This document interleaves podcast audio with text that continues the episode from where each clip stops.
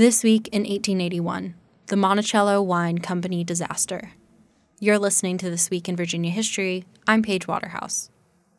Business was booming at the Monticello Wine Company. Their vintages had won international awards with a gold medal in Vienna in 1873, followed by a silver medal in Paris in 1878. New warehouses had been built just north of downtown Charlottesville. In the year 1881, the grapes were particularly plentiful. But disaster struck one morning in early September.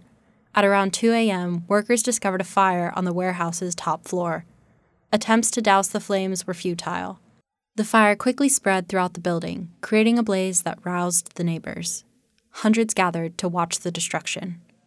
Suddenly, the air was pierced with booms that sounded like cannon shots. The fire had reached the cellars, where over 20,000 gallons of wine were aging. The barrels exploded.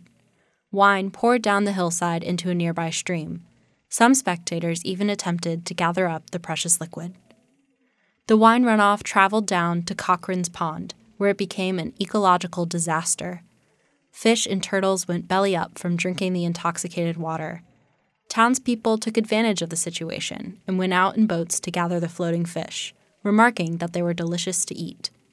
The local livestock who drank from the pond found themselves staggering back up the hill to sleep off their hangovers in the pastures. As for the Monticello Wine Company, they experienced a huge financial loss, but slowly rose like a phoenix from the ashes. They secured a temporary building to receive and process the 60,000 pounds of grapes they secured from local growers. They drew up new plans for a larger, new and improved, fireproof warehouse. Charlottesville soon became known as the capital of the Virginia wine belt.